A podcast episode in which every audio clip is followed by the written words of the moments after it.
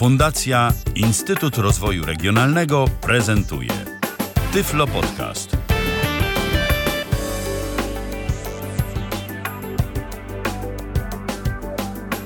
Dzień dobry, w kolejnym Tyflo Podcaście witam serdecznie, Ala Witek. Jak zwykle cieszę się ogromnie, że zechcieli Państwo spędzić z nami trochę czasu. Z nami, to znaczy z moim dzisiejszym gościem, Magdaleną Szyszką. Witaj, Magdo. Witam serdecznie. Bardzo dziękuję, że zechciałaś przyjąć zaproszenie do naszej audycji. Dziś tematem naszego podcastu będą świadczenia dla osób niepełnosprawnych, w tym również nas, osób niewidomych.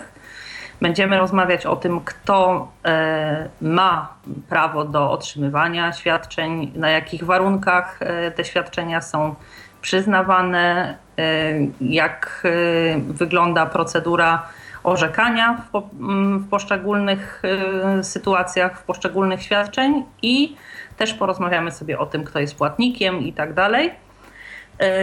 Tutaj jeszcze chciałabym powiedzieć, dlaczego zdecydowałam się na ten temat, ponieważ bardzo często jest tak, że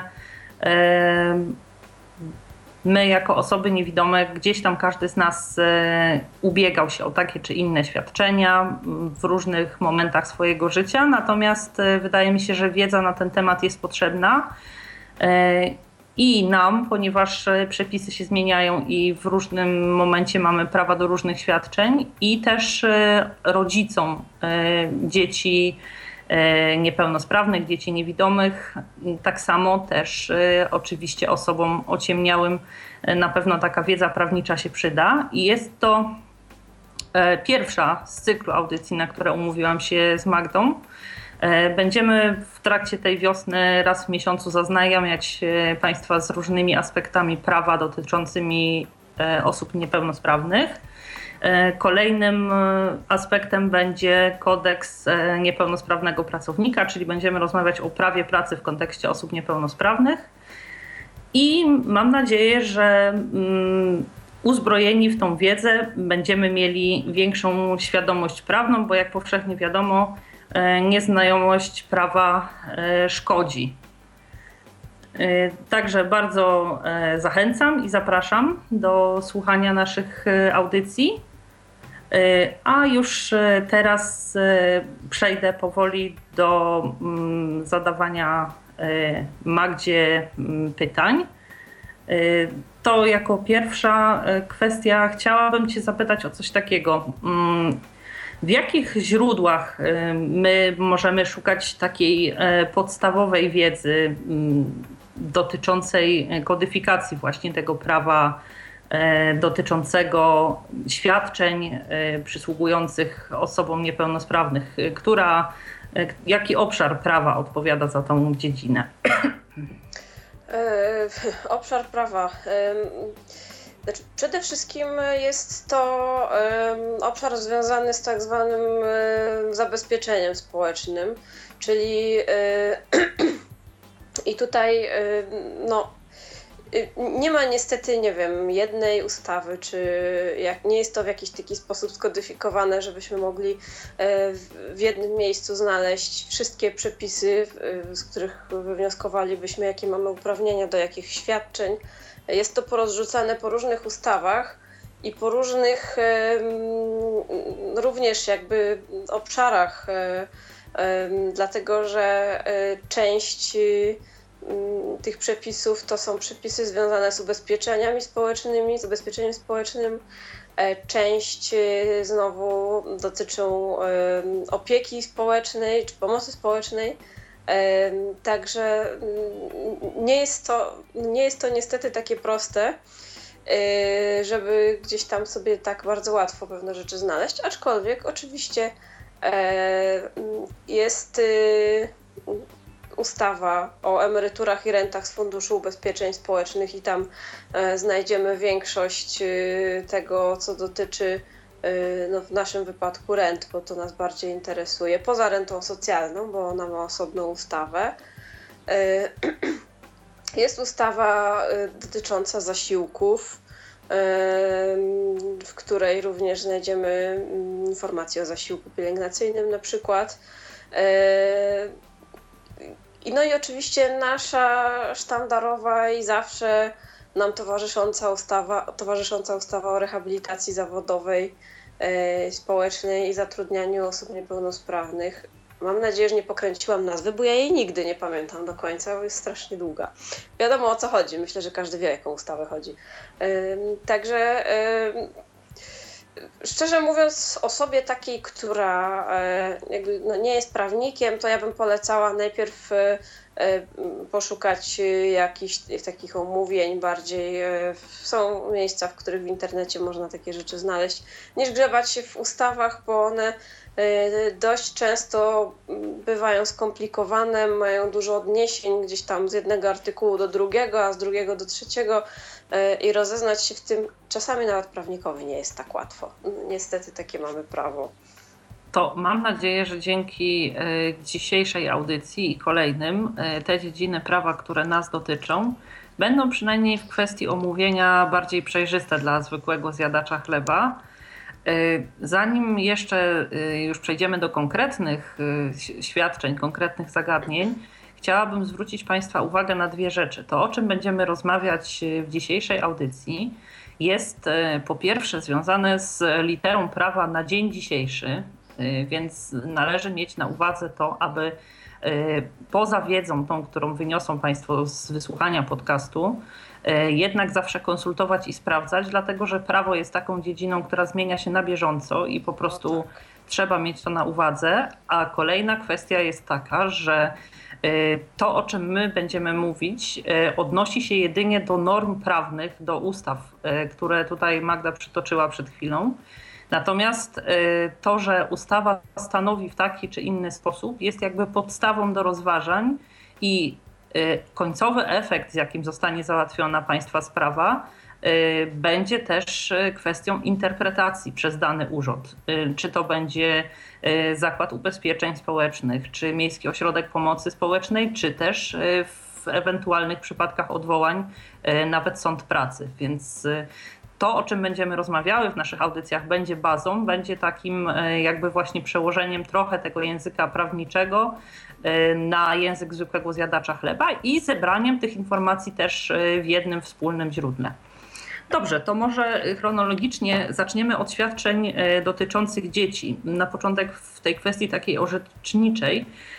Jaki wiek musi, tudzież powinno osiągnąć dziecko, żeby w ogóle mogło stawać na komisji orzekającej? Z dziećmi to jest tak, że co do nich obowiązują troszeczkę inne zasady. To znaczy dla dzieci poniżej 16 roku życia istnieje orzekanie, orzecznictwo o niepełnosprawności. Natomiast nie ma określanych stopni niepełnosprawności. Uznaje się po prostu dziecko za osobę niepełnosprawną. Ja nie pamiętam teraz, bo kiedyś widziałam takie orzeczenie dziecka. Wydaje mi się, że tam z niego w jakiś sposób mimo wszystko ten stopień jakby wynikał, czy jakby to, jakiemu stopniowi to odpowiada. Natomiast stopnie niepełnosprawności wiążą się również ze zdolnością do pracy, ze zdolnością do pełnienia ról społecznych i zakłada się tutaj, że dziecko poniżej 16 roku życia wiadomo, że ani pracować nie może. Te role społeczne też jakoś tam są trochę inne. W ograniczonym zakresie. Ograniczone, więc dlatego się tego w taki sposób nie określa. Natomiast oczywiście dziecko choćby tuż po urodzeniu, jeżeli jest niepełnosprawne, może zostać za takie uznane, no bo z tym łączą się pewne uprawnienia, wiadomo, no, chociażby jakieś ulgi komunikacyjne, czy właśnie uprawnienia do świadczeń. Dobrze, to w kwestii tych procedur.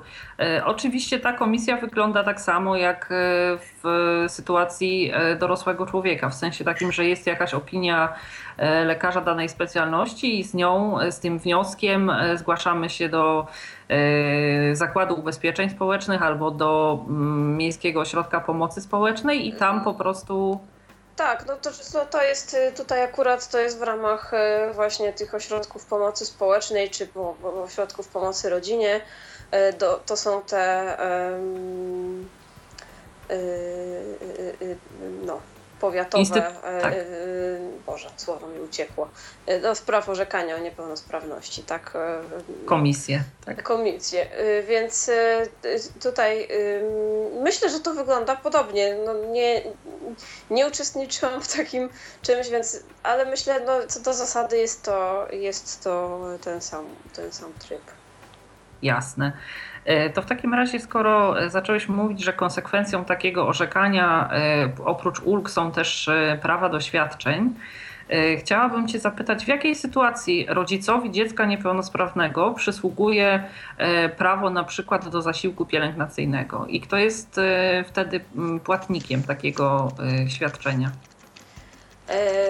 Płatnikiem zasiłku, zacznę od końca, przepraszam, ale płatnikiem zasiłku pielęgnacyjnego właśnie w tym wypadku nie jest ZUS, tak jak niektórzy chyba czasami błędnie sądzą, ale właśnie jest czy to ośrodek pomocy społecznej, czy pomocy rodzinie generalnie, bo to one tam, te kompetencje są czasami no, w taki sposób podzielone, że to się gdzieś tam zbiega, więc to w danym mieście czy w danej miejscowości trzeba sobie ustalić, gdzie taki wniosek składać. Zasiłek pielęgnacyjny z zasady jest przyznawany jakby w celu częściowego pokrycia wydatków wynikających z konieczności zapewnienia opieki i pomocy innej osoby w związku z niezdolnością do samodzielnej egzystencji. Taka jest jakby istota tego świadczenia. I on w zasadzie tak naprawdę przysługuje nawet nie tyle rodzicowi, co przysługuje dziecku, tylko oczywiście jest pobierany przez rodzica. Tak. Bo tutaj wiadomo, że dziecko samo nie może swoim dysponować. No i tu właśnie jest, jeżeli chodzi o dziecko powyżej 16 roku życia, no to musi się legitymować orzeczeniem o znacznym stopniu niepełnosprawności. Natomiast jeśli jest młodsze, to nie ma takiego wymogu, po prostu to orzeczenie, które ma z komisji dla płatnika jest wiążące, tak? Bo to jest najczęściej orzeczenie jego własnej komisji, jeśli to jest MOPR lub MOPS. Tak, oczywiście. To jest orzeczenie jego własnej komisji, w związku z czym tak, tutaj jak najbardziej to na podstawie tego orzeczenia. Jest tu jeszcze taka rzecz, że osobie, która jest powyżej 16 roku życia, natomiast posiada orzeczenie o umiarkowanym stopniu niepełnosprawności, w sytuacji, kiedy ta niepełnosprawność powstała przed ukończeniem 21 roku życia, również taki zasiłek przysługuje, to już bardziej dorosłych właściwie się tyczy, no ale jeżeli ktoś został niepełnosprawny w wieku lat 16 z kawałkiem, no to nie jest jeszcze pełnoletni, nie jest jeszcze dorosły, natomiast tutaj również się to liczy. Jasne. Tak. Czy jeszcze coś w tej kwestii, Magdo, chciałabyś dodać? Czy... W zasadzie myślę, że to jest wszystko.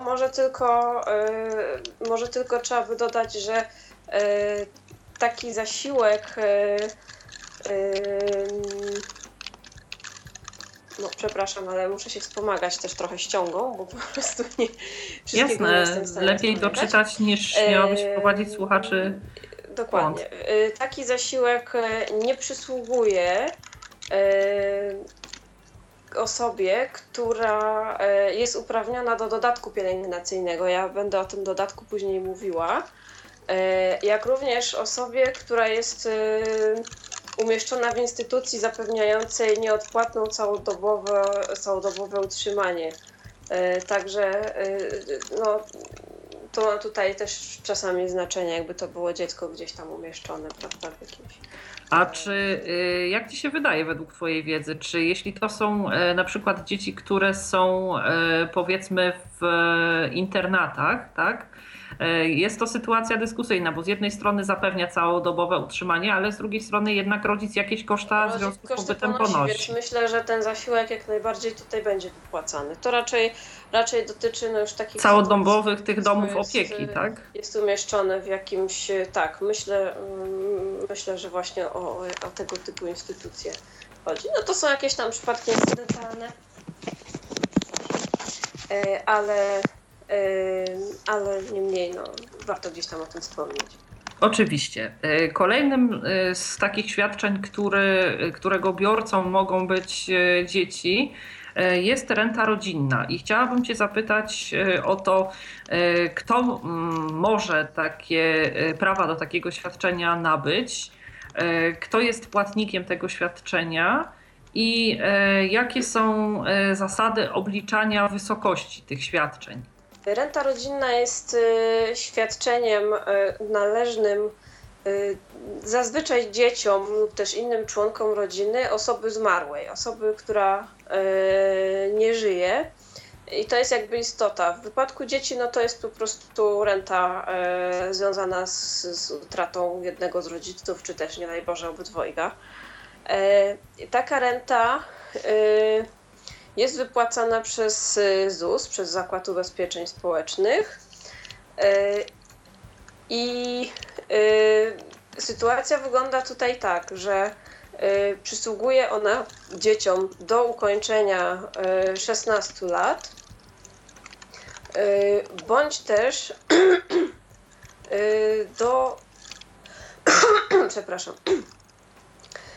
do ukończenia nauki w szkole, jeżeli ten wiek 16 lat został przekroczony, co no, zazwyczaj jednak się zdarza, choćby dlatego, że obowiązek szkolny w Polsce jest do 18 roku życia. Nie dłużej jednak niż do osiągnięcia 25 roku życia. Natomiast przysługuje takie świadczenia bez względu na wiek, jeżeli dziecko stało się właśnie niezdolne do pracy, całkowicie niezdolne do pracy oraz samodzielnej egzystencji.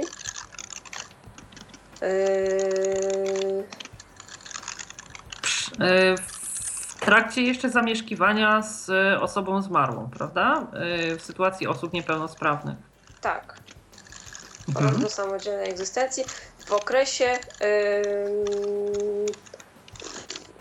o którym mowa w punktach 1-2, czyli tych właśnie, że albo do 16 roku życia, albo po 16 roku życia do 25, jeżeli się uczyły. To jest... i tak, to znaczy... Jeżeli byłaby sytuacja taka, że dana osoba stałaby się niepełnosprawna już po śmierci rodzica, ale w okresie pobierania tej renty rodzinnej, załóżmy, czyli na przykład kontynuując naukę po 16 roku życia, pobierając tą rentę rodzinną, to osobiście uważam, że cały czas by jej to prawo do tej renty przysługiwało również później. No bo stała się niepełnosprawna, niezdolna do pracy, do samodzielnej egzystencji, więc tutaj nie powinno być z tym problemu. Ja chciałabym doprecyzować. Chodzi Ci o przypadek taki, kiedy osoba była pełnosprawna w momencie śmierci rodzica, otrzymywała świadczenie i później przed ukończeniem nauki, przed tym 25 rokiem życia stała się osobą niepełnosprawną. Tak? Wtedy dokładnie, też... dokładnie o taki przypadek chodzi. Nie widzę tutaj powodu, żeby uznać, że taka renta by się dalej nie należała takiej osobie. Ponieważ jest to świadczenie przysługujące z tytułu niezdolności do pracy, rozumiem, że tutaj wiążące jest, płatnikiem jest ZUS i wiążące jest również orzeczenie z ZUS-u, tak? Jeżeli chodzi o osoby, osoby niepełnosprawne, Tak naprawdę tutaj nie jest wymagane orzeczenie ZUS-u, tutaj wystarczy orzeczenie to PCPR-owskie tak zwane. Natomiast, bo też pamiętajmy, że do rent tych rodzinnych do pewnego momentu są uprawnione również osoby, które są zupełnie sprawne, prawda? Więc to jakby nie, istotą samej renty rodzinnej nie jest niezdolność do pracy, tylko my mówimy tutaj o przypadkach osób niepełnosprawnych oczywiście, którym ta renta przysługuje tak naprawdę dopóki są uznawane za niepełnosprawne. Jasne. Renta rodzinna, sposób obliczania. Ja zastanawiałam się, w jaki sposób to przedstawić, bo to nie jest takie proste. Ja nie będę wnikała bardzo szczegółowo w to, w jaki sposób ona jest obliczana, bo tego nikt nie zrozumie. Jak ktoś bardzo chce, to odsyłam na strony ZUS-u. Tam są takie tabelki ładne, na których sobie to można zobaczyć. Ja zupełnie takie kwestie... Ja do tej pory tak naprawdę nie wiem, jak są obliczane emerytury, renty, nie jest mi to do szczęścia potrzebne. To znaczy mi bardziej chodziło o to, że osoba ta zmarła musi mieć jakiś dochód i na podstawie wysokości dochodu... Tak naprawdę to ona musi spełniać przesłanki do renty, do orzeczenia renty z tytułu niezdolności do pracy. Z tym, że zakłada się jakby, takie domniemanie się robi, taką fikcję prawną, że ta osoba w chwili śmierci była niezdolna do pracy. Czyli kwestia ustalania tej niezdolności odpada, natomiast tak naprawdę to jest tak, jakby tej zmarłej osobie ustalać prawo do renty z tytułu niezdolności do pracy. Więc bierze się pod uwagę, mówiąc w skrócie i bardzo ogólnikowo, bierze się pod uwagę jej składki ZUS-owskie, które odprowadzała po prostu w konkretnych okresach, tudzież jej wynagrodzenie. I to tak naprawdę, to jest ta historia ubezpieczeniowa, która tutaj jest brana pod uwagę i z której wynika, jaka jest wysokość tej renty. Nie wiem, czy jest tak nadal w prawie, ale kiedyś była też możliwość otrzymywania rent rodzinnych po zmarłych osobach, które były biorcami nie tyle rent z tytułu niezdolności do pracy, co na przykład emerytur również. Więc... Tak. Myślę, że tutaj też nie powinno z tym być problemu, bo mówię, to nie chodzi o to, że ta osoba ma... W danym momencie ta osoba, która umiera, tak, ten rodzic, on nie musi być na rencie w tym czasie. On może być w pełni czynny zawodowo, bo jest to pewna fikcja prawna, która określa coś takiego. Zakładamy, że ta osoba umierając chwilę przed śmiercią stała się niezdolna do pracy i bierzemy po prostu jej historię ubezpieczeniową, tak jakbyśmy wyliczali dla niej rentę, prawda? Jasne, więc rozumiem. W taki sposób to wygląda. Ja wiem, że to mimo wszelkich moich starań i tak nie brzmi jakoś bardzo jasno, ale przepisy ZUS-owskie niestety tym się charakteryzują, że czasami bywa tak, że w jednym ZUS-ie mówią tak, a w drugim zupełnie inaczej, więc oni sami jakby nie zawsze do końca wiedzą, jak to wszystko wygląda, ale to tak tylko na marginesie. To jest też pewnie kwestią może jakiegoś takiego braku precyzji i pozwalającego przez to na dowolność interpretacji w poszczególnych jednostkach właśnie zakładu ubezpieczeń. Dlatego mówię, że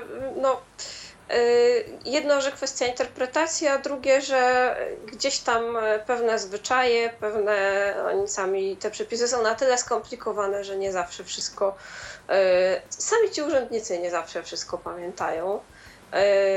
Także ja też się tymi sprawami nie zajmuję jakoś tak bardzo na co dzień, właściwie dopiero jak trafiają na etap sądowy, o czym też będziemy za chwilę zapewne mówić. I też bazuję tutaj na przepisach po prostu ustaw, z którymi się zapoznałam. Jasne. To myślę, że w kwestiach świadczeń przysługujących dzieciom to są takie podstawowe świadczenia. Ten zasiłek pielęgnacyjny oraz renta rodzinna, o które rodzice dzieci, tudzież dzieci osób zmarłych będące osobami niepełnosprawnymi przed osiągnięciem pełnoletności czy też po mogą ewentualnie się starać o prawa o nabycie praw do tych świadczeń. Dobrze, to w takim razie przejdziemy do osób dorosłych i tutaj też wyjdę analogicznie od takiego pytania, kiedy osoba dorosła może się ubiegać o orzeczenie o stopniu niepełnosprawności, czy też o orzeczenie o częściowej bądź umiarkowanej bądź całkowitej niezdolności do pracy? Generalnie, jeżeli chodzi o to orzekanie o stopniu niepełnosprawności, o te tak zwane PCPR-owskie orzeczenia, powiatowe zespoły do spraw orzekania o stopniu niepełnosprawności. O, słowa zespół mi zabrakło wcześniej. Wygląda to w ten sposób, że dotyczy to osób po ukończeniu 16 roku życia. Każdy, kto ma jakieś istotne problemy zdrowotne czy naruszenie sprawności swojego organizmu, może złożyć wniosek o to, żeby ten stopień niepełnosprawności jego został ustalony. Staje się na komisji i ten stopień jest ustalany i tutaj mamy te stopnie znaczny, umiarkowany oraz lekki. Ja od razu powiem, że zarówno w kwestii tych stopni niepełnosprawności, jak i w kwestii stopni niezdolności do pracy orzekanych przez ZUS tak naprawdę nie ma ścisłych kryteriów, którymi należałoby się kierować przy tym orzekaniu. To znaczy takiego konkretnego katalogu pod tytułem nie widzi to znaczny stopień, widzi tam na jedno oko to jakiś tam. Zapewne ci lekarze orzecznicy jakimiś wytycznymi się kierują, natomiast nie jest to tak, żeby można było to tak jak komputer, prawda, przeanalizować, prowadzić dane i wychodzi, jaki nam powinien wyjść stopień niepełnosprawności. Jest to skomplikowane, są to często kwestie dosyć ocenne i dlatego na tym tle pojawiają się nierzadko spory, rozbieżności i kończy się to nierzadko w sądzie. Rzeczywiście, bo nie zawsze te osoby niepełnosprawne są zadowolone z tych orzeczeń, a i zwłaszcza ZUS ma taką tendencję do uzdrawiania ludzi. Bardzo chętnie ludzi uzdrawia. Więc jeśli chodzi o orzekanie o niepełnosprawności, jeśli chodzi o orzekanie o niezdolności do pracy, to już robimy w ZUS-ie i tutaj również możemy mieć całkowitą niezdolność do pracy. I tutaj ja przytoczę może dla przykładu, żeby było wiadomo, jakie to są ogólniki. Bo po pierwsze, niezdolną do pracy w rozumieniu ustawy jest osoba, która całkowicie lub częściowo utraciła zdolność do pracy zarobkowej z powodu naruszenia sprawności organizmu i nie rokuje odzyskania zdolności do pracy po przekwalifikowaniu. I tutaj całkowicie niezdolną do pracy jest osoba, która utraciła zdolność do wykonywania jakiejkolwiek pracy. Częściowo niezdolną do pracy jest osoba, która w znacznym stopniu utraciła zdolność do pracy zgodnej z poziomem posiadanych kwalifikacji. I tu jest to, co ja osobiście dosyć często nad czym się pastwię, pisząc różnego rodzaju odwołania. Przy ocenie stopnia i przewidywanego okresu niezdolności do pracy oraz rokowania co do odzyskania zdolności do pracy uwzględnia się Stopień naruszenia sprawności organizmu oraz możliwości przywrócenia niezbędnej sprawności w drodze leczenia i rehabilitacji, możliwość wykonywania dotychczasowej pracy lub podjęcia innej pracy oraz celowość przekwalifikowania zawodowego, biorąc pod uwagę rodzaj i charakter dotychczas wykonywanej pracy, poziom wykształcenia, wiek i predyspozycje psychofizyczne. Więc krótko mówiąc, bo też nie będę tego wszystkiego czytała, to są takie ogólniki. To może zatrzymajmy się na chwileczkę. Spróbujmy to może jakoś bardziej usystematyzować. W przypadku stopnia znacznego niezdolności do pracy, tak, tego całkowitego, tak, to jest kwestia tego typu, że ten uszczerbek na zdrowiu jest tak duży, że osoba nie rokuje na wyleczenie i przywrócenie do poprzedniej sprawności, albo po prostu też nie rokuje na to, że będzie miała możliwość podjęcia jakiejkolwiek pracy, tak? Nie rokuje przede wszystkim, że tak, że jakieś przekwalifikowanie, jakieś dokształcanie, pomoc, tak, że cokolwiek tutaj zmieni.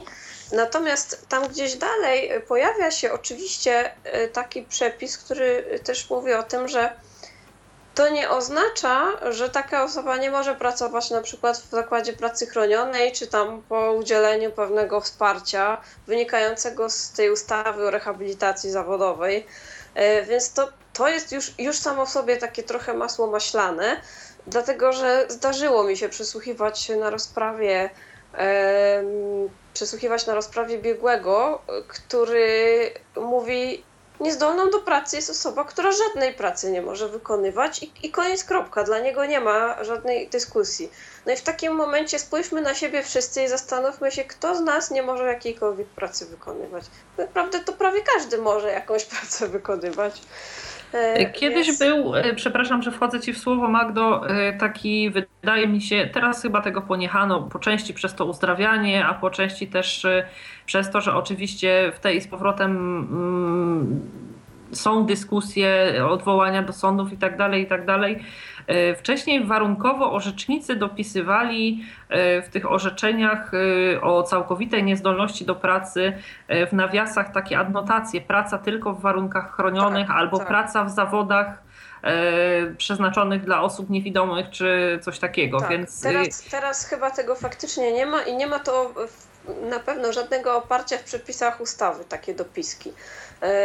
To może jakiś tam sens miało, bo przynajmniej tak pokazywało, że no, jakieś trzeźwe myślenie, krótko mówiąc, bo ja akurat na szczęście nie mam tego orzeczenia, bo nie było mi nigdy do niczego potrzebne. Ja akurat rentę socjalną uzyskałam jeszcze w czasach, kiedy wystarczyło do tego te orzeczenia PCPR-owskie, już tak zostało.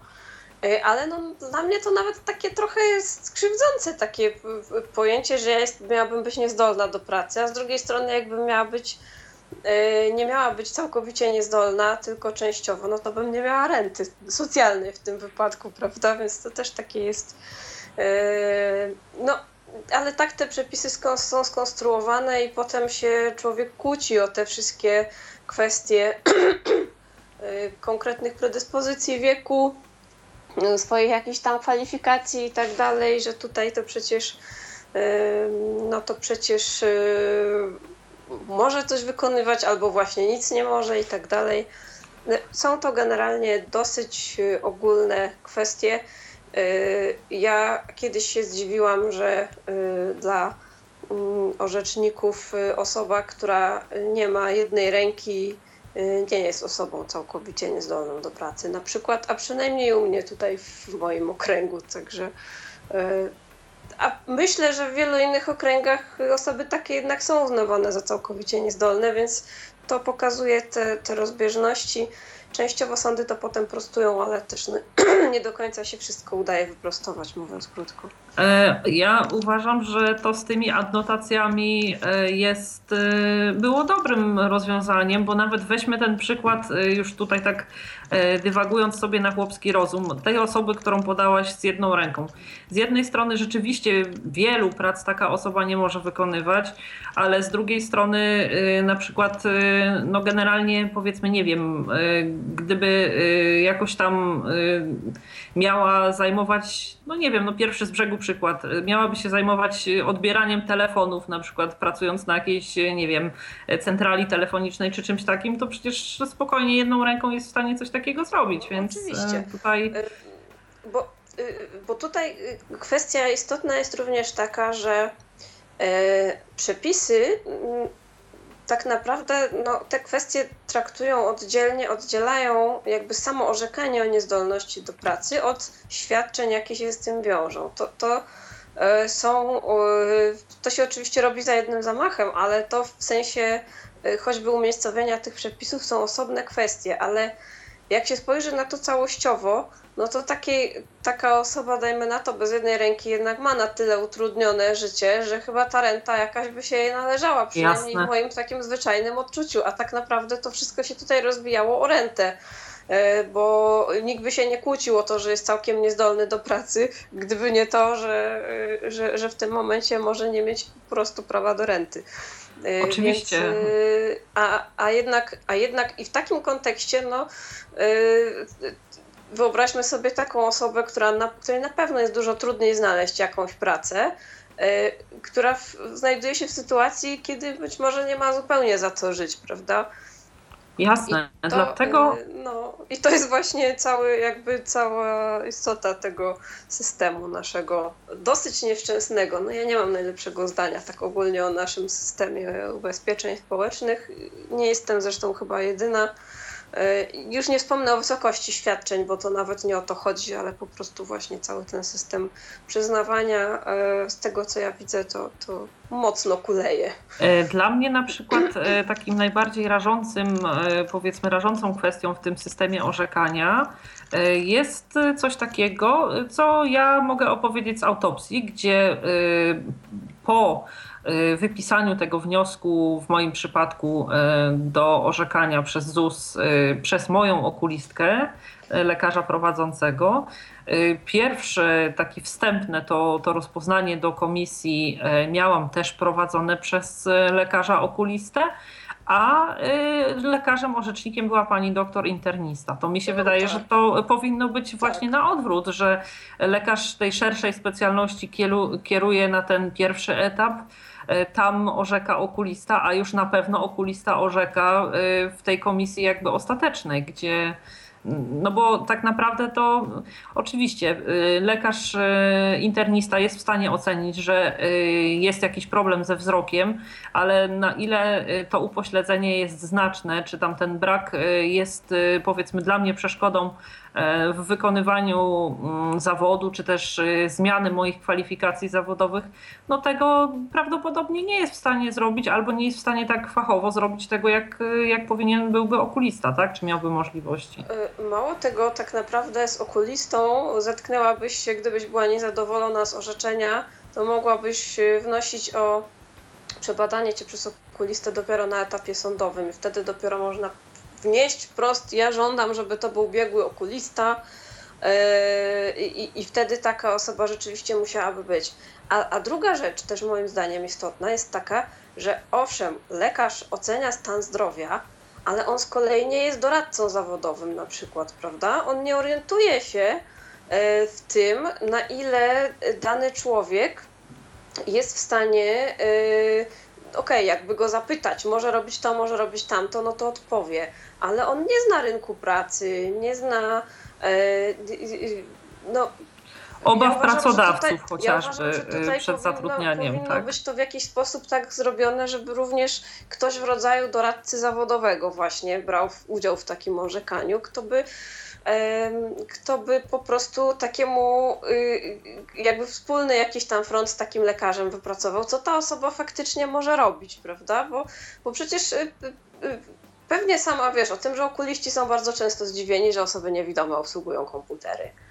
Tak. Przynajmniej ja się z tym zetknęłam. Więc generalnie dobrą praktyką byłoby powrócenie do zespołów, a nie jednak tego, bo kiedyś też były zespoły, które składały się z kilku osób orzekające. No i tak, i to chyba ma sens, zwłaszcza jakby to były osoby właśnie jakby z różnego obszaru wiedzy, które by się uzupełniały po prostu i myślę, że to byłoby sensowne, bo oddanie tego wszystkiego w ręce wyłącznie lekarzy, no też moim zdaniem nie jest tutaj tak do końca sensowny. No ja tutaj poruszyłam ten wątek, że tak go nazwę, medyczny, ze względu na jakieś takie jakby, no wręcz kuriozum właśnie, że jakby tym wstępnym lekarzem jest specjalista, a tym ostatecznym dającym lekarz chorób ogólnych, tak? Tak. Jeszcze tutaj też w podcaście dotyczącym statusu społecznego, socjalnego i tak dalej osób niepełnosprawnych rozmawiałam z moimi gośćmi o tym, że to orzecznictwo w podziale na te 3 stopnie też jest takie bardzo enigmatyczne, bo to też jest bardzo często jakby wynikające z osądu pojedynczej osoby, czy tutaj to raczej z swojego punktu widzenia jako prawnika. Na przykład takie rozwiązanie, jakie proponowali moi goście, gdzie tych stopni jest więcej i one są rzeczywiście oceniane jakby procentowo. Gdzieś jakiś algorytm jest przyjmowany taki, że są w stanie po prostu te zespoły, z tego co się orientuje, ktoś chyba podawał przykład z Niemiec, być może się mylę, ale tak mi się wydaje, że jednak to o Niemcy chodziło, gdzie właśnie jest jakby podstawą do tych świadczeń, do praw i też do orzekania o stopniu niepełnosprawności właśnie ten ocena tego jakby deficytu wzroku czy też innej sprawności procentowa. Wydaje mi się taka forma bardziej sprawiedliwa. Tak, i mało tego, z takiej formy się w Polsce korzysta, tylko akurat nie przy orzekaniu o niepełnosprawności czy też o niezdolności do pracy, bo już jak staramy się, nie wiem, o jakieś odszkodowanie za wypadek, za jakieś tam uszkodzenie ciała, to bardzo często biegli określają ten właśnie uszczerbek na zdrowiu procentowo. Także oni mają jakieś tam swoje sposoby wyliczania tego i kto wie, może to byłoby rzeczywiście sensowne, żeby wypracować jakieś bardziej obiektywne kryteria, bo ja cały czas mam wrażenie, że to zależy na kogo trafi i ta sama osoba mogłaby być raz całkowicie niezdolna do pracy i w ogóle niezdolna do niczego, lub mogłaby tą przynajmniej częściową zdolność do pracy zachować, a to no jednak tak być nie powinno. Oczywiście.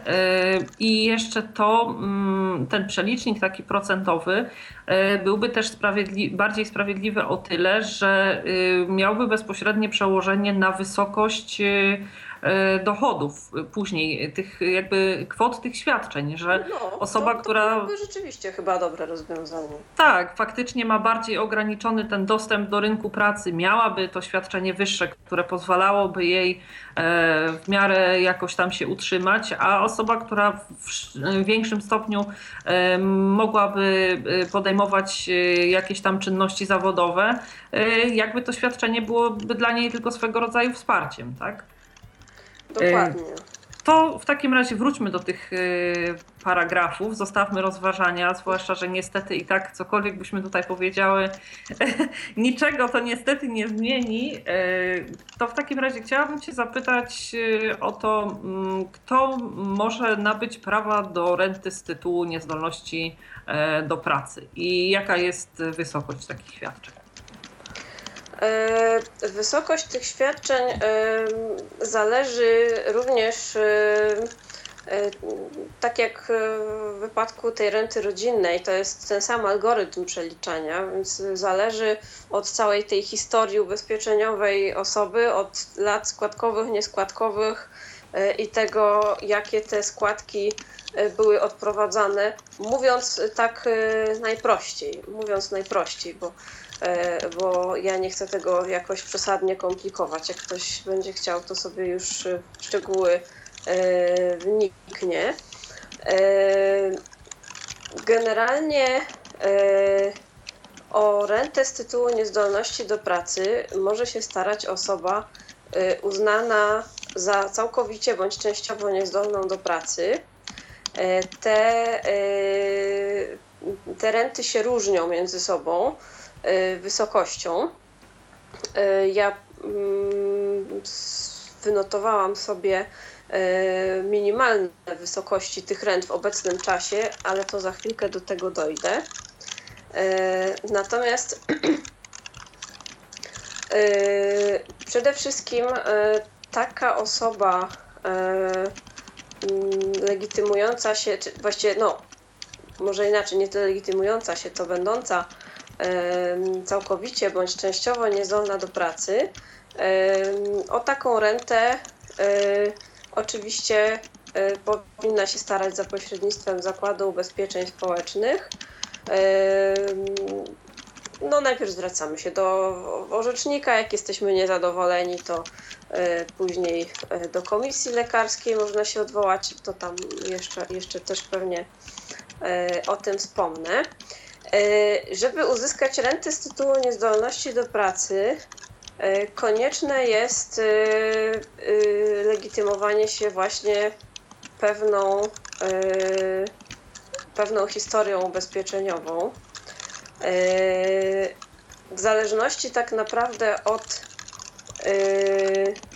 od wieku, w którym ta niezdolność do pracy powstaje. Bo jedną z tych rent jest renta socjalna też, tak? Nie, właśnie nie. Renta socjalna to jest osobna kategoria. Aha, rent. To dobrze, to już nie będę wprowadzać zamieszania. Ja tylko króciutko powiem, bo też sporo z nas te renty ma. Renta socjalna jest dla osób, których niepełnosprawność powstała przed ukończeniem 16 albo 18 roku życia, teraz chyba 16. W każdym razie generalnie dla osób niepełnosprawnych od dziecka, które nie miały żadnej historii ubezpieczeniowej, żadnych składek nie płaciły, krótko mówiąc. Natomiast renta z tytułu niezdolności do pracy jest dla tych, którzy już będąc pracownikami, tudzież osobami uczącymi się, stały się niepełnosprawne, więc jakieś tam składki już zdążyły najczęściej ZUS-owi zapłacić, w związku z czym niejako zasłużyły sobie na to, żeby już im jakąś rentę dać. My z socjalnymi sobie nic nie płaciliśmy, więc nie zasłużyliśmy, dlatego mamy niższe renty. Przepraszam cię, Magdo, że jeszcze tutaj wejdę ci w słowo. Mówisz osoby, które się uczyły bądź pracują, czyli w przypadku osób, które się uczyły, są to tak jakby tak zwane dawne renty szkolne, które ZUS przyznawał, tak? Tak, chyba tak. Ja szczerze mówiąc właśnie, ja pamiętam coś takiego jak renty szkolne, że jeszcze funkcjonowało za moich czasów nawet, natomiast nie znam dokładnie przepisów po prostu, które to wszystko ustalały wtedy, więc trudno jest mi to dokładnie porównać, ale myślę, że tak. Myślę, że to mniej więcej właśnie o coś takiego chodzi.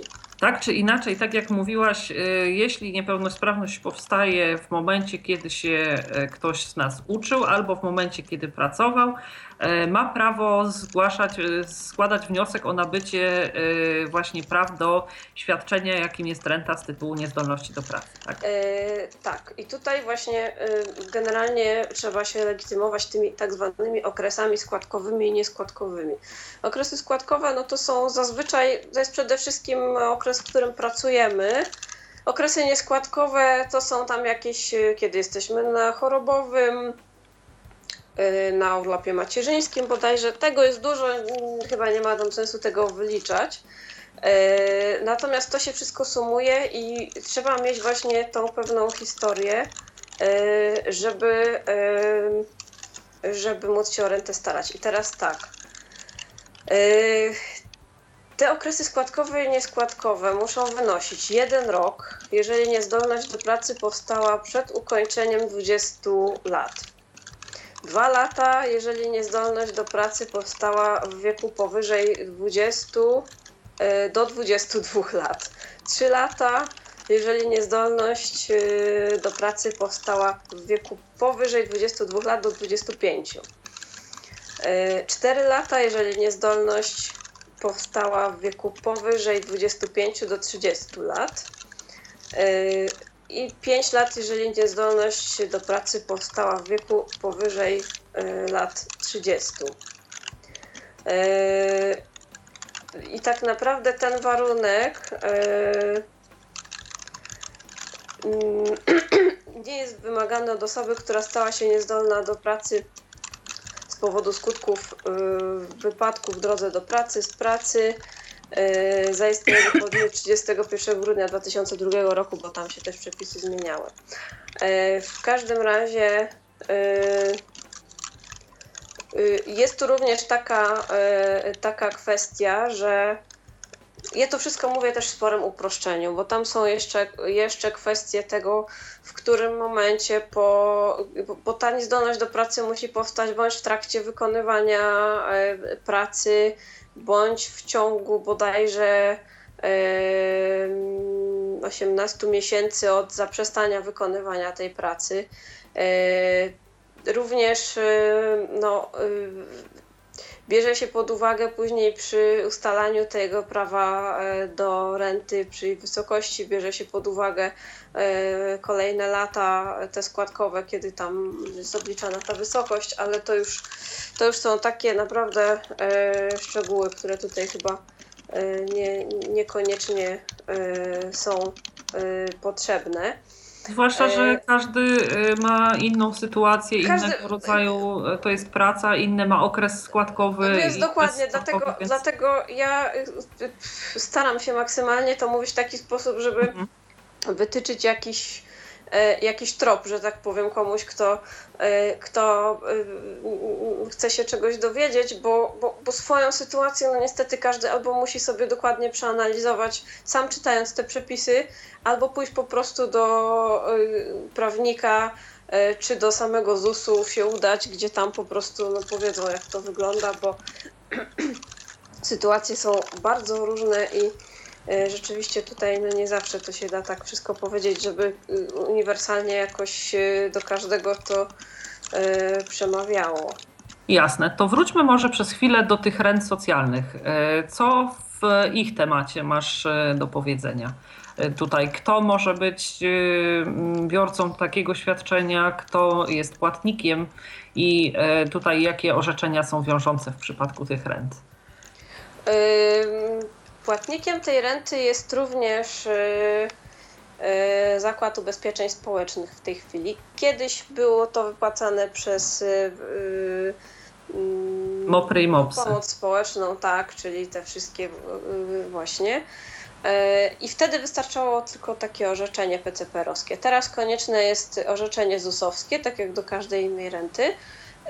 Tyle tylko, że dotyczy to osób, które stały się niepełnosprawne właśnie przed ukończeniem 16 roku życia, które nie mają tych okresów składkowych i nieskładkowych. Renta socjalna jest też niższa nieco od renty z tytułu niezdolności do pracy. No i ona jest stała, no bo tutaj nie ma, te renty się nie różnią między sobą, dlatego poszczególnych osób, dlatego że nie ma tych okresów składkowych, nieskładkowych i nie ma tej historii ubezpieczeniowej, na podstawie której moglibyśmy wyliczyć cokolwiek, więc ta renta, ktokolwiek dostaje rentę socjalną, dostaje ją dokładnie takiej samej wysokości, która się co roku odrobinę zmienia. I ta renta przysługuje osobom, które są całkowicie niezdolne do pracy. Tutaj nie ma częściowej niezdolności do pracy, nie ma takiej możliwości. Zdaje się, że kiedyś tak było, że osoby również częściowo niezdolne do pracy miały. Tak, i chyba była to połowa świadczenia wtedy. Jakoś chyba właśnie tak to było. W tej chwili muszą to być osoby całkowicie niezdolne do pracy.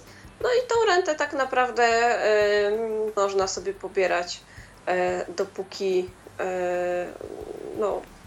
jesteśmy niepełnosprawni. Nie przekracza tych progów dochodów, tak, czy właśnie dopóki jesteśmy niepełnosprawni, bo renty generalnie mogą być, o tym jeszcze nie powiedziałam, mogą być czasowe lub stałe. I to dotyczy również renty socjalnej. No, kwestia tu jest tylko tego, czy jest jakieś rokowanie na poprawę stanu zdrowia. W tej chwili nawet głośne były takie przypadki w mediach, że no, nawet w wypadkach osób całkowicie niewidomych od urodzenia ZUS twierdzi, że może w ciągu 5 lat coś się zmieni w medycynie, prawda, i cud nastąpi. Natomiast, bo renty generalnie się orzeka w każdym razie test z tytułu niezdolności do pracy co do zasady na 5 lat, co najwyżej, natomiast na dłużej czy bezterminowo tylko w wypadku no, osób, których już naprawdę nie ma żadnych rokowań na poprawę stanu zdrowia. I tutaj znalazłam przy okazji te wysokości rent. Renta to są minimalne wysokości. Minimalna wysokość obecnie renty rodzinnej to jest 880 zł 45 groszy. Renty z tytułu niezdolności do... Aha, i to jest tak samo, taka sama wysokość jest renty z tytułu niezdolności do pracy, bo to jest... Minimalna, tak? Tak, minimalna. Minimalna wysokość renty z tytułu częściowej niezdolności do pracy to jest 675 zł i 13 groszy. To jest bodajże 75% tej całkowitej renty z całkowitej niezdolności do pracy. Natomiast renty wynikające z niezdolności do pracy w związku z wypadkiem przy pracy lub chorobą zawodową są wyższe, to jest 1056 zł i 54 grosze ta renta minimalna z tytułu całkowitej niezdolności do pracy z tego powodu i 810 zł 16 groszy z tytułu częściowej niezdolności do pracy. Kwoty renty socjalnej sobie nie spisałam, ale to jest 700 coś tam, 700 ileś złotych. To są kwoty brutto, także proszę się nie dziwić, jeżeli na konto bankowe wpływa nam inna kwota mniejsza, bo to są kwoty brutto. Także to, co my dostajemy kwotę netto po potrąceniu podatków i tam jakichś składek zdrowotnych, to jest zawsze mniej. To w takim razie, jeśli te podstawowe renty mamy już tutaj jakoś omówione, oczywiście z grubsza, oczywiście w tych kwotach minimalnych, bo tak jak mówiłaś, w przypadku rent z tytułu niezdolności do pracy tutaj wchodzą w grę wysokości składek. Chciałabym Cię zapytać o taką kombinację, bo część osób posiada takie jakby świadczenie kombinowane, składające się w różnym stopniu z 2 świadczeń. To jest bodajże renta rodzinna i renta socjalna. ZUS w tej swojej nomenklaturze świadczeniowej zwykł to nazywać świadczeniem w zbiegu. Cóż to takiego i jak to wygląda proporcje tych świadczeń?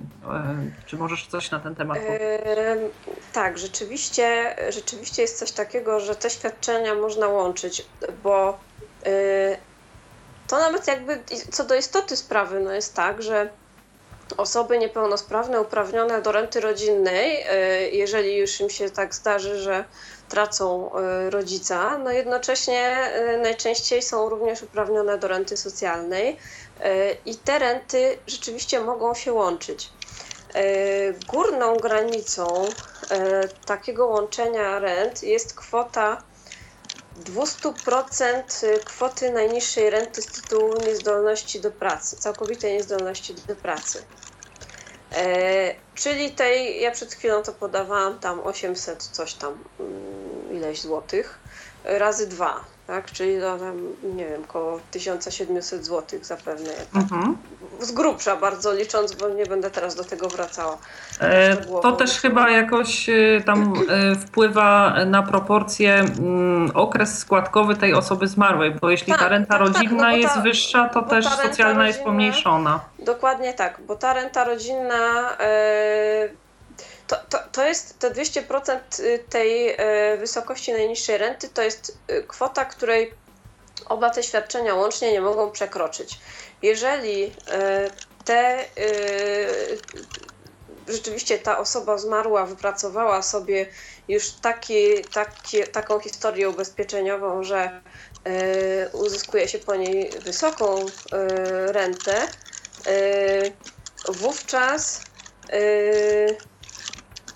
wówczas ta renta socjalna jest po prostu tutaj obniżana.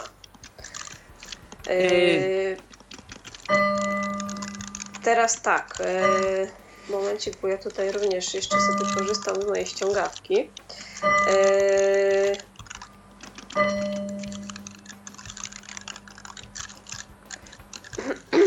To ja tutaj w międzyczasie, że tak powiem, taki jakby kolejny jeszcze, że tak powiem, zarzucę wątek, bo są też takie sytuacje, kiedy osoby dorosłe nabywają prawo do renty rodzinnej, osoby z całkowitą niezdolnością do pracy, mimo iż już się nie uczą i ukończyły ten wiek 26 czy 25, jak ty mówiłaś wcześniej, 25 lat, tak? 25, tak.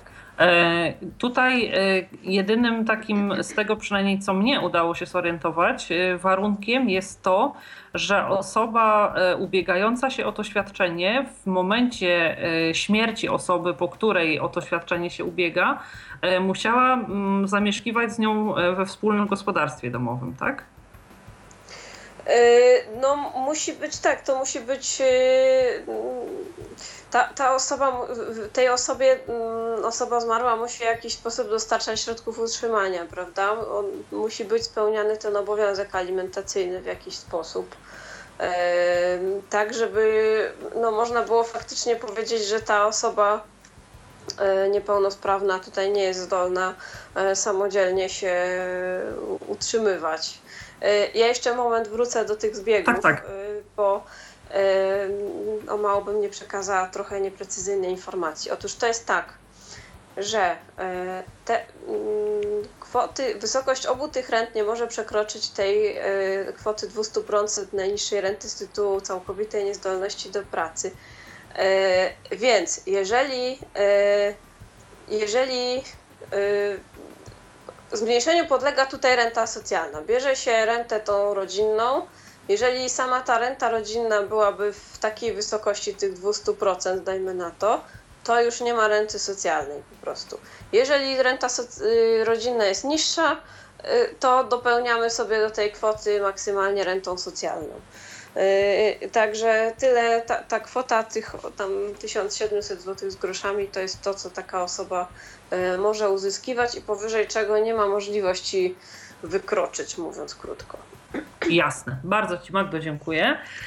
To jeszcze teraz poprzednio, kiedy rozmawiałyśmy o dzieciach, rozmawiałyśmy sobie o czymś takim jak zasiłki pielęgnacyjne pobierane przez osoby dorosłe, przez ich opiekunów prawnych na pokrycie kosztów właśnie związanych z niepełnosprawnością tych dzieci. To teraz chciałam Cię zapytać o coś takiego. Jak wygląda sytuacja w przypadku osób dorosłych? Czy to są zasiłki pielęgnacyjne, dodatki pielęgnacyjne? Kto może je pobierać? Kto jest płatnikiem? I jak wygląda kwestia przeliczania wysokości tych świadczeń? Zasiłek pielęgnacyjny jest generalnie świadczeniem, które przysługuje, może inaczej. Rzeczywiście to jest to, co gdzieś tam jest często mylone, bo jakby istota tego jest podobna, chociaż chociaż zawsze tam wszędzie czytam, że to są zupełnie inne świadczenia. Ale i tak wszyscy mówią zasiłek pielęgnacyjny, prawda? Tak, to znaczy przede wszystkim zasiłek pielęgnacyjny jest wypłacany przez właśnie te MOPS-y, czy MOPR-y, czy PCPR-y. Natomiast dodatek pielęgnacyjny wypłacany jest przez ZUS.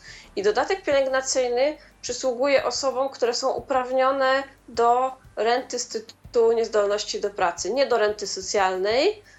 Osobom uprawnionym do renty socjalnej przysługuje zasiłek pielęgnacyjny. Natomiast... I osobom, przepraszam, że Cię przerywam, pobierającym rentę rodzinną też, prawda? Tak, tak. Natomiast osobom, które pobierają właśnie tą rentę z tytułu niezdolności do pracy, przysługuje dodatek pielęgnacyjny.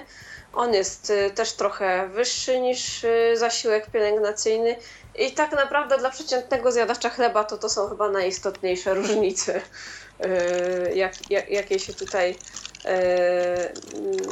wiążą. Dodatek pielęgnacyjny przysługuje osobie uprawnionej do emerytury lub renty, która jest właśnie uznana za całkowicie niezdolną do pracy oraz do samodzielnej egzystencji lub ukończyła 75. rok życia, bo to też w takiej sytuacji jest wypłacany. Kolejnym takim, powiedzmy, zasiłkiem, który jest, o którego nabywanie praw, do którego mogą się starać osoby niepełnosprawne, jest tak zwany zasiłek sierocy. Chciałabym zapytać, jakiego rodzaju stopień niepełnosprawności musi mieć orzeczony osoba ubiegająca się o prawa do tego świadczenia, a także kiedy ten zasiłek jest wypłacany w całości, kiedy w połowie, kto jest płatnikiem tego świadczenia i jaka jest jego wysokość, bo to też jest zasiłek stały. To znaczy stały w sensie jednakowy dla wszystkich biorców, tak? Jeśli tak, albo tak, połowa, albo całość. Mhm. Tak. Zasiłek, ściśle mówiąc, on się nazywa zasiłek dla sieroty zupełnej, czy dodatek dla sieroty zupełnej. Czyli dotyczy to osób, które są, no nie mają rodziców już w ogóle. On wynosi, z tego co udało mi się znaleźć obecnie, 391,26 zł. Jest to również, ten zasiłek jest również dodatkiem do renty, czy to rodzinnej, no przede wszystkim rodzinnej tak naprawdę, nie do renty socjalnej w każdym razie. Taki zasiłek jest wypłacany oczywiście dzieciom, które są uprawnione do renty rodzinnej, a które utraciły obydwoje rodziców. I jeżeli mamy do czynienia z osobą niepełnosprawną, osobą całkowicie niezdolną do pracy, to taki zasiłek, tak samo jak renta rodzinna, przysługuje jej przez całe życie, co do zasady. Nie ma tutaj w wypadku dzieci takich sprawnych, które z czasem już tracą prawo do renty rodzinnej, również tracą prawo do tego zasiłku, natomiast osoby niepełnosprawne ten zasiłek zachowują.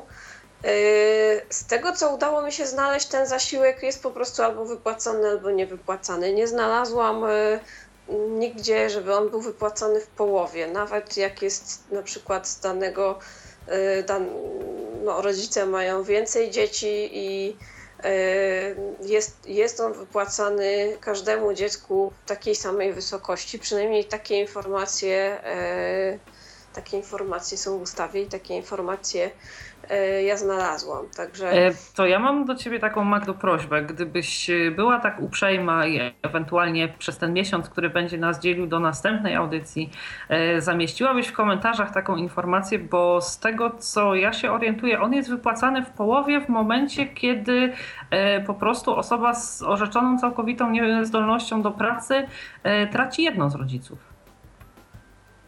No właśnie, w ustawie o emeryturach i rentach z Funduszu Ubezpieczeń Społecznych jest tylko mowa o dodatku dla sieroty zupełnej. Ja szczerze mówiąc Ja to jeszcze posprawdzam w takim razie, bo ja nie znam nikogo takiego za bardzo i jakoś nie znam takiego konkretnego przykładu, żeby ktoś uzyskiwał to w połowie. Jeżeli tak jest, no to musi mieć to gdzieś oparcie w przepisach. W takim razie ja tego poszukam jeszcze. Jeśli mogłabym Cię prosić, ja tutaj też mam świadomość tego, że jesteś osobą zawodowo bardzo zajętą i po prostu nie staram się Ciebie zobligować, żeby to było tam, nie wiem, już teraz natychmiast. Natomiast jeśli będziesz miała taką możliwość, to tutaj myślę, że też naszym słuchaczom taka informacja na pewno się przyda. Jasna sprawa. Ja nawet próbowałam właśnie szukać takiego czegoś i jakoś na to nie trafiłam, ale być może gdzieś to jeszcze mi umknęło, bo tak jak mówię, to nie jest jakaś moja działka, w której ja siedzę po uszy i ja też musiałam sobie zadanie domowe odrobić, żeby się do tej audycji przygotować, więc być może jeszcze gdzieś mi coś umknęło. Ja to dokładnie sprawdzę i na pewno taką informację podam. Jasne. To bardzo, bardzo Ci dziękuję i bardzo się proszę o takie dodatkowe informacje.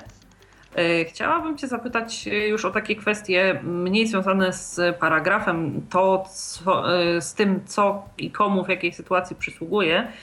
Natomiast chciałam Cię zapytać na przykład o to, czy w przypadku tych rent, które są przyznawane na przykład z tytułu powypadkowe, jakieś w pracy, to znaczy na skutek jakichś nieszczęśliwych wydarzeń, które miały miejsce w pracy lub w związku z pracą, czy na ich wysokość mają wpływ osiągane w trakcie tej pracy lub w trakcie poprzedniej, ogólnie przez ten czas składkowy dochody? Czy nie? Mają wpływ, natomiast ta renta z tytułu niezdolności do pracy właśnie w wyniku wypadku przy pracy czy choroby zawodowej, jej minimalna wysokość jest już wyższa, więc jakby tam są inne jakieś kwoty bazowe, inaczej troszeczkę jest to obliczane. Dlatego tak co do zasady, no to taka renta będzie zawsze wyższa. Gdyby mieć dwie identyczne sytuacje, tylko jedna osoba stała się niezdolna do pracy w wyniku wypadku przy pracy, a druga nie, to ta osoba z wypadku będzie miała zawsze tą rentę troszeczkę wyższą. Jasne. To myślę, że kwestie związane z świadczeniami i tym, kto i na jakich zasadach może się o nie ubiegać, a także z tym, jak wygląda sama procedura orzekania w przypadku poszczególnych świadczeń, udało się nam z grubsza omówić. Rozumiem, że gdyby ktoś tutaj z naszych słuchaczy miał jakieś dodatkowe pytania, to teraz jeszcze, żeby już nie wprowadzać zamieszania wśród tych paragrafów, przypomnę, że mogą się Państwo z nami kontaktować na dwa sposoby. Po pierwsze poprzez komunikator Skype na tyflopodcast.net, a także pod stacjonarnym numerem telefonu 123 834 835. Ja tutaj jeszcze przez chwilę będę z Magdą rozmawiała, więc jeśli ktoś z Państwa ma jakieś pytania, to serdecznie zachęcamy do kontaktu. Magdo, nieznajomość prawa, jak wiemy, szkodzi. Tak jak już pewnie z tego, co mówiłaś, nasi słuchacze, a także z własnych doświadczeń pewnie wiedzą, prawo dotyczące wszelkiego rodzaju świadczeń, dodatków, zasiłków jest bardzo skomplikowane. Orzecznictwo jest dosyć nieprecyzyjne, to znaczy powstają pewne rozbieżności. Bardzo często są to kwestie bardzo indywidualne, delikatnie mówiąc. Chciałabym Cię zapytać o coś takiego. Rozmawiam czasami z prawnikami i mówią oni, że w przypadku różnego rodzaju spraw, to nie tylko dotyczy świadczeń, ale ogólnie, ludzie postępują trochę podobnie jak w przypadku dbania o swoje zdrowie. To znaczy jakby zupełnie nie funkcjonuje profilaktyka. Ludzie zgłaszają się do prawnika, kiedy są już wydane postanowienia przez instytucje, kiedy są już orzeczenia sądów i dopiero wtedy, kiedy sprawa jest naprawdę już bardzo zagmatwana i tak jakby zaczynają wątpić w to, że poradzą sobie sami, zgłaszają się do prawnika. W związku z tym chciałam Cię zapytać o coś takiego. Czy ty po pierwsze jako prawnik, po drugie też jako osoba niepełnosprawna, no miałaś też trochę do czynienia z różnego rodzaju instytucjami. Uważasz, że na przykład jeśli staramy się o jakieś świadczenie po raz pierwszy albo staramy się o jakieś nowe świadczenie, do którego chcemy nabyć prawa, powinniśmy na przykład na etapie samego rozważania, o jakie świadczenie powinniśmy, czy mamy prawo się ubiegać, albo też przy kompletowaniu dokumentacji, bo to też jest ogromnie ważne, jednak zasięgnąć tej porady prawnej przynajmniej na samym początku, żebyśmy mieli jakby właściwą ocenę sytuacji i też żeby nie zdarzyła się taka sytuacja, że prawa do świadczeń zostaną nam odmówione na skutek tego, że na przykład dokumentacja była niekompletna. Zdecydowanie tak. Ja w ogóle całkowicie zgadzam się z tym stwierdzeniem, że rzeczywiście ludzie do prawnika przychodzą, mówiąc krótko i wprost, za późno. Bardzo często, również w różnych sprawach, nie tylko takich, to jest tak, że ludzie sobie tak namodzą, a potem przychodzą, żeby im to odkręcić. W związku z czym jak najbardziej, może nawet niekoniecznie od razu trzeba iść, nie wiem, do adwokata, ale są prawnicy w tej chwili coraz częściej, czy to przy PCPR-ach, czy to przy jakichś innych instytucjach, czy w MOPS-ie, gdzie również można o taką pomoc poprosić. Jeszcze zwłaszcza myślę chyba, jak się jest osobą na przykład niewidomą, kiedy to w ogóle jest, może być dla kogoś trudne, jeżeli nie ma za bardzo, powiedzmy, jakiegoś wsparcia, pomocy, skompletowanie tych wszystkich dokumentów, wypełnienie tych wniosków. Oczywiście prawnik nam nie jest potrzebny, żeby to zrobić w sensie technicznym, ale żeby to wszystko już tak w 100% ogarnąć. W sensie formalnym, tak? No i rzeczywiście tutaj najistotniejsza rzecz, żeby ktoś nam na wstępie powiedział, czy w ogóle to świadczenie, o którym chcemy się starać, to faktycznie nam przysługuje, bo czasami się naprawdę zdarza tak, że ludzie składają wnioski, które nie mogą chwycić, bo z góry są zupełnie niezasadne, prawda? Bo ktoś gdzieś usłyszał, sąsiad powiedział, że jego prawda, ktoś tam daleki krewny ma takie świadczenie. Oczywiście w identycznej sytuacji ktoś już idzie i składa, zdarzają się takie przypadki, więc o ile nie jesteśmy sami takimi osobami, które potrafią dobrze wyszukiwać informacje, gdzieś tam są pewne tego, że faktycznie im się dane świadczenie należy, zawsze warto gdzieś tam się skonsultować z prawnikiem, chociażby po to, żeby się dowiedzieć, że robimy to wszystko okej. Niekoniecznie on nam musi pisać wniosek i wszystko, bo osoba, wiele osób sobie z tym radzi bez większego problemu samodzielnie. Czasami nawet w niektórych ZUS-ach da się jakoś tam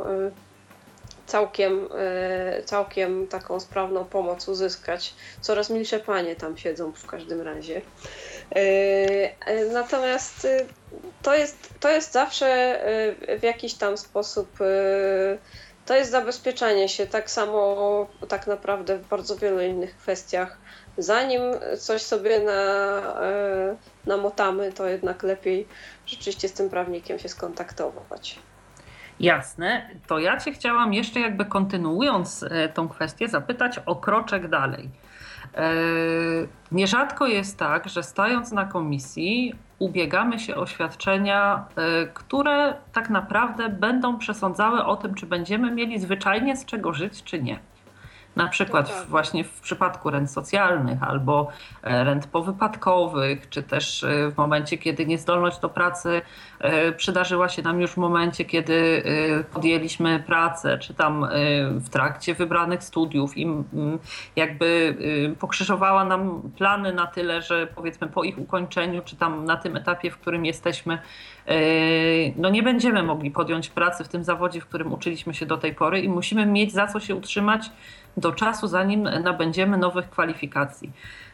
Czy jest jest taka możliwość, żebyśmy wraz z prawnikiem, ja oczywiście nie mówię, że tak musi być, ale czy jest taka możliwość, jeśli czujemy się na przykład niepewnie od tej strony formalnej, albo na przykład chcemy, żeby prawnik był razem z nami, żeby mógł ocenić nasze ewentualne szanse w trakcie odwołania w sądzie pracy.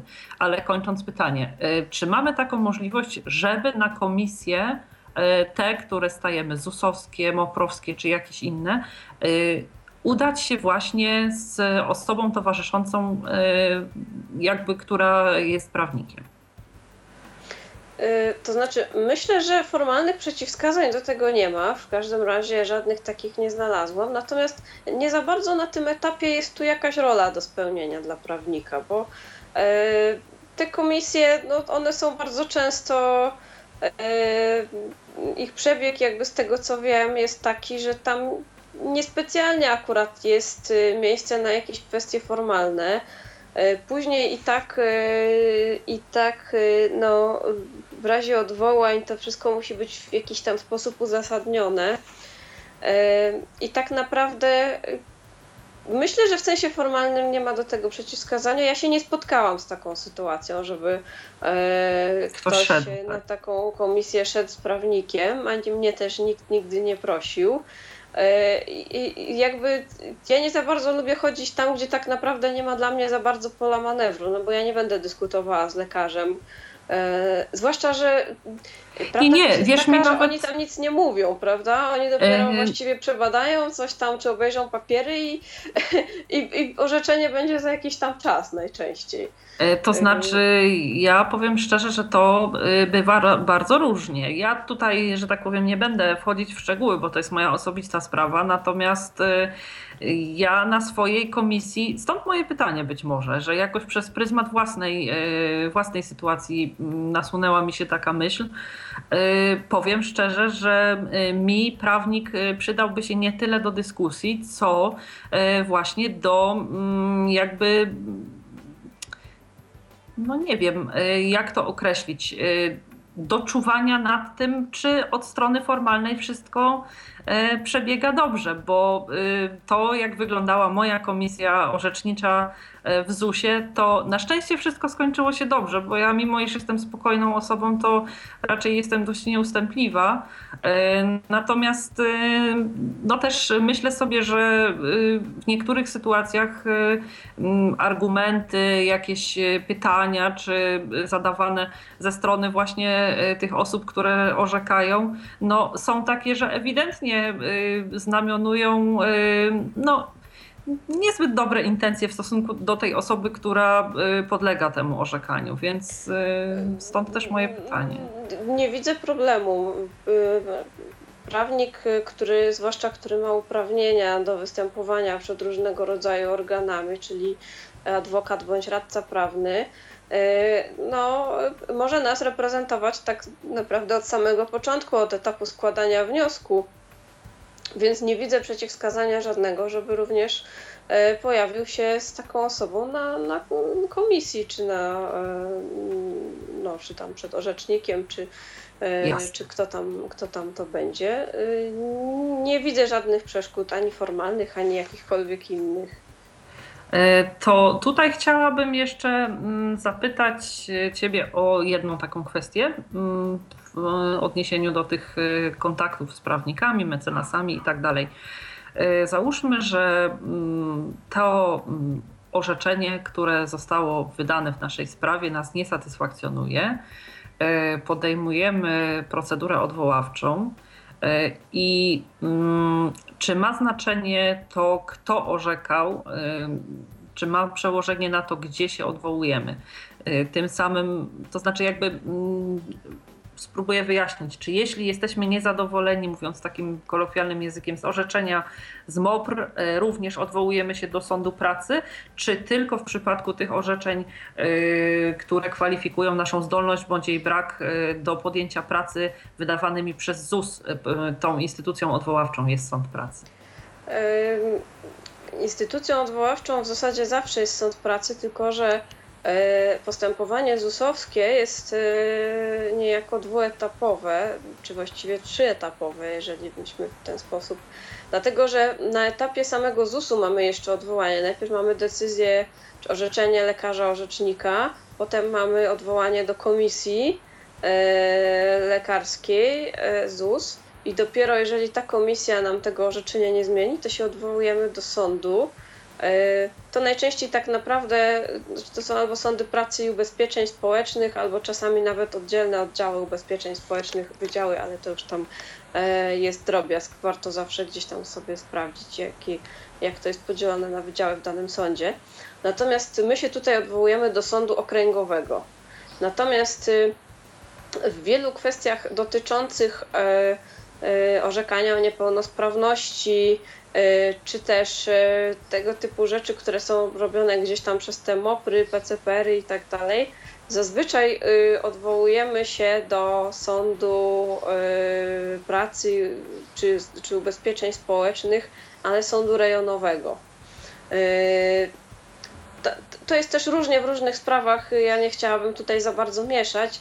Zawsze jak dostajemy orzeczenie takie, czy decyzję jakiegoś organu, powinniśmy dostać pouczenie o trybie odwołania. Jeżeli takiego pouczenia nie ma, jest to błąd taki bardzo istotny, formalny i wtedy nie można też wyciągać negatywnych konsekwencji z przekroczenia terminu na przykład. Więc... Ale takie pouczenia zawsze są, zawsze jest dokładnie tam napisane, gdzie od danej decyzji można się odwoływać. Bo jeśli chodzi o te sądy rejonowe, to z nimi sytuacja wygląda tak, że nie w każdym sądzie rejonowym są rozpatrywane takie sprawy z ubezpieczeń społecznych. Raczej to są sądy rejonowe w tych miastach, gdzie są sądy okręgowe. To tak, czyli w tych większych miastach to tak generalnie funkcjonuje. Ale mówię, trzeba czytać te pouczenia zawsze, a tak w ogóle to najlepiej, jak już mamy orzeczenie, które nas nie satysfakcjonuje, już na tym etapie warto właśnie udać się do prawnika i jego poprosić o po prostu zredagowanie tego fachowe, już nawet takiego odwołania do komisji lekarskiej ZUS. Dlatego, że już tam można wskazać na pewne rzeczy, które być może zostaną wzięte pod uwagę, a na pewno już warto w sytuacji, kiedy odwołujemy się do sądu, bo rzeczywiście wprawdzie procedury te ZUS-owskie są takie uproszczone niby i w zasadzie one są stworzone w taki sposób, żeby taki przeciętny szary człowiek był sobie w stanie jakoś tam sam poradzić. Nawet ci sędziowie są tacy bardziej, no jakoś tak uwzględniają to, że mają do czynienia z szarym człowiekiem, który się nie musi orientować, ale pełnomocnika zawsze warto jest tutaj mieć, a przynajmniej warto mieć dobrze napisane te odwołanie. Jasne. To jeszcze idąc tym tropem, chciałam Ci zadać jedno pytanie. Czy w momencie, kiedy się odwołujemy do sądu pracy, my jako osoby niepełnosprawne musimy się na tych rozprawach pojawiać w trakcie całej tej procedury odwoławczej? Czy sąd może orzekać zaocznie tylko przy reprezentacji, jaką jest w tym momencie nasz adwokat? Generalnie nie musimy się pojawiać, zwłaszcza jeżeli mamy pełnomocnika, to pojawiać się nie musimy, z tym, że dosyć często sami czy pełnomocnicy, czy sami odwołujący się składają wniosek o przesłuchanie stron, czyli w tym wypadku siebie po prostu, tej osoby odwołującej się, po prostu dlatego, żeby ona mogła swoimi słowami opowiedzieć, jak na przykład jak wygląda jej codzienne życie, gdzie ona napotyka trudności, dlaczego uważa, że jest całkowicie niezdolna do pracy, kiedy tutaj mówią, że częściowo i tak dalej. To zawsze korzystnie jest jakoś tam istotny dowód. Uważam, że tak. To znaczy, może inaczej, o ile nie jesteśmy takimi osobami, które się zablokują, nic nie powiedzą i w ogóle nic z tego nie wyjdzie, jeżeli czujemy się na siłach, to warto pójść, a może się tak zdarzyć, że sąd sam dojdzie do wniosku, że jednak tego wnioskodawcę trzeba przysłuchać i wtedy po prostu wezwie, będzie stawiennictwo. Czytać proszę te zawiadomienia czy też wezwania z sądu, dlatego że tam jest napisane, czy stawiennictwo jest obowiązkowe, czy nie. Jeżeli stawiennictwo jest obowiązkowe, no to trzeba się stawić. Jeżeli nie jest, nie trzeba. Bo czasami jest tak, że sąd jeszcze jakieś tam inne czynności wykonuje, nie wiem, przesłuchuje świadków, powołuje biegłych, nawet nic się tam nie dzieje specjalnie na danej rozprawie takiego, więc czasami rzeczywiście nie trzeba. Jasne. To już na sam koniec. Myślę, że po wyjaśnieniu tych wątpliwości jest z orzecznictwem i z wydawaniem czy korzystaniem z ewentualnych pełnomocnictw. Chciałabym zapytać o taki wstęp, jeśli ktoś z nas tutaj słuchaczy będzie chciał pogłębić sobie tą wiedzę, albo jeśli będzie to osoba, która po prostu będzie najzwyczajniej w świecie chciała się zorientować co do tego, czy jakiekolwiek świadczenia przysługują jej.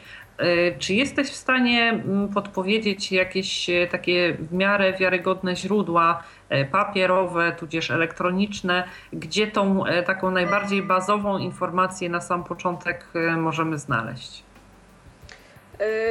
Ja polecam przede wszystkim szukanie u źródeł, to znaczy jeżeli szukamy informacji na temat tego, co jest objęte ubezpieczeniami społecznymi, to proponuję przede wszystkim szukać na stronach internetowych ZUS-u.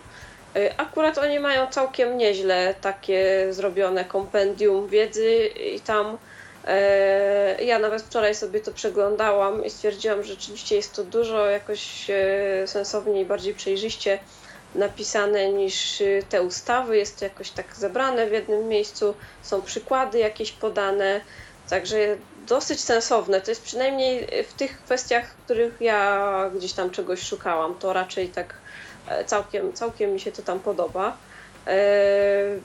Jeżeli chodzi o inne świadczenia, również na stronach Ministerstwa Pracy i Polityki Społecznej możemy znaleźć takie informacje. Na stronach PCPR-ów, nawet na stronę swojego własnego PCPR-u czy MOPS-u wejdźmy i zobaczmy, czy tam nie ma jakiegoś omówienia tych przepisów, bo może tak być, że będą. W ogóle to te rzeczy są w bardzo wielu miejscach. Są różnego rodzaju portale takie prawne czy pseudoprawne. Jest gazeta prawna, w której takie rzeczy są również umieszczane. Są również jakieś tam inne czasopisma, gdzie pojawiają się artykuły. Tylko ja zwracam uwagę na to, żeby patrzeć, czy mamy do czynienia z informacjami aktualnymi, bo to jest bardzo ważne. Zawsze powinno być napisane, na jaki dzień są to informacje. Dlatego, że w internecie, internet się tym charakteryzuje, że tam wiszą informacje sprzed 3-4 lat. Pewne rzeczy się już mogły pozmieniać. Na stronach takiego na przykład ZUS-u, no są to jednak informacje zawsze aktualne i jednak jakąś tam odpowiedzialność oni też powinni za to ponosić, prawda, żeby umieszczać informacje, które są aktualne i zgodne z prawdą, a nie wprowadzać kogoś w błąd. Także polecam jak najbardziej szukać, jak najbardziej u źródeł, w instytucjach, które się po prostu zajmują danymi świadczeniami, ich ustalaniem, wypłatą i tak dalej. No i właśnie strony internetowe przede wszystkim, bo o papierowych źródłach to szczerze mówiąc już w ogóle nie mam pojęcia w tej chwili, jak te rzeczy wyglądają. Wychodzą oczywiście od czasu do czasu takie, czy to nawet w Gazecie Wyborczej chyba, czy gdzieś tam w rodzaju nowe przepisy o rentach i coś tam, ale nie potrafię powiedzieć nic na temat ich rzetelności, tak? Rzetelności tego, bo to znaczy kiedyś jak coś takiego przeglądałam, tak, to stwierdziłam, że więcej jakby hałasu jest koło tego, ile to fantastycznych rzeczy tam jest, niż tam faktycznie w środku w tym było. Natomiast no nie korzystam z tego, więc też nie będę się gdzieś tam wypowiadała. Myślę, że najprościej w tej chwili to jednak w internecie poszukać. Jasne. I oczywiście od dziś również u nas w Tyflo Podcaście można znaleźć informacje. Bardzo Ci, Magdo, dziękuję za poświęcony czas na przygotowanie tego wszystkiego, o czym dziś mówiłaś, bo wiem, że zawodowo nie jest to ta dziedzina dominująca, którą się zajmujesz w prawie, więc dziękuję Ci tym bardziej. Dziękuję Ci też za przyjęcie zaproszenia do naszej audycji. Mam nadzieję, że przynajmniej w kontekście takim orientacyjnym będzie to dobre takie mini kompendium dla naszych słuchaczy, którzy będą ewentualnie zainteresowani nabywaniem prawa do konkretnych świadczeń, więc raz jeszcze bardzo Ci dziękuję i już liczę i cieszę się na następne audycje z Twoim udziałem. Ja również. Dziękuję. A Państwu przypomnę, że moim i Państwa gościem była dziś mecenas Magdalena Szyszka, z którą rozmawiałam o świadczeniach. Dziś w imieniu swoim i realizującego naszą audycję Michała Dziwisza serdecznie dziękuję za uwagę i zapraszam do słuchania kolejnych podcastów. Kłaniam się, Ala Witek. Do usłyszenia. Był to Tyflo Podcast. Pierwszy polski podcast dla niewidomych i słabowidzących. Program współfinansowany ze środków Państwowego Funduszu Rehabilitacji Osób Niepełnosprawnych.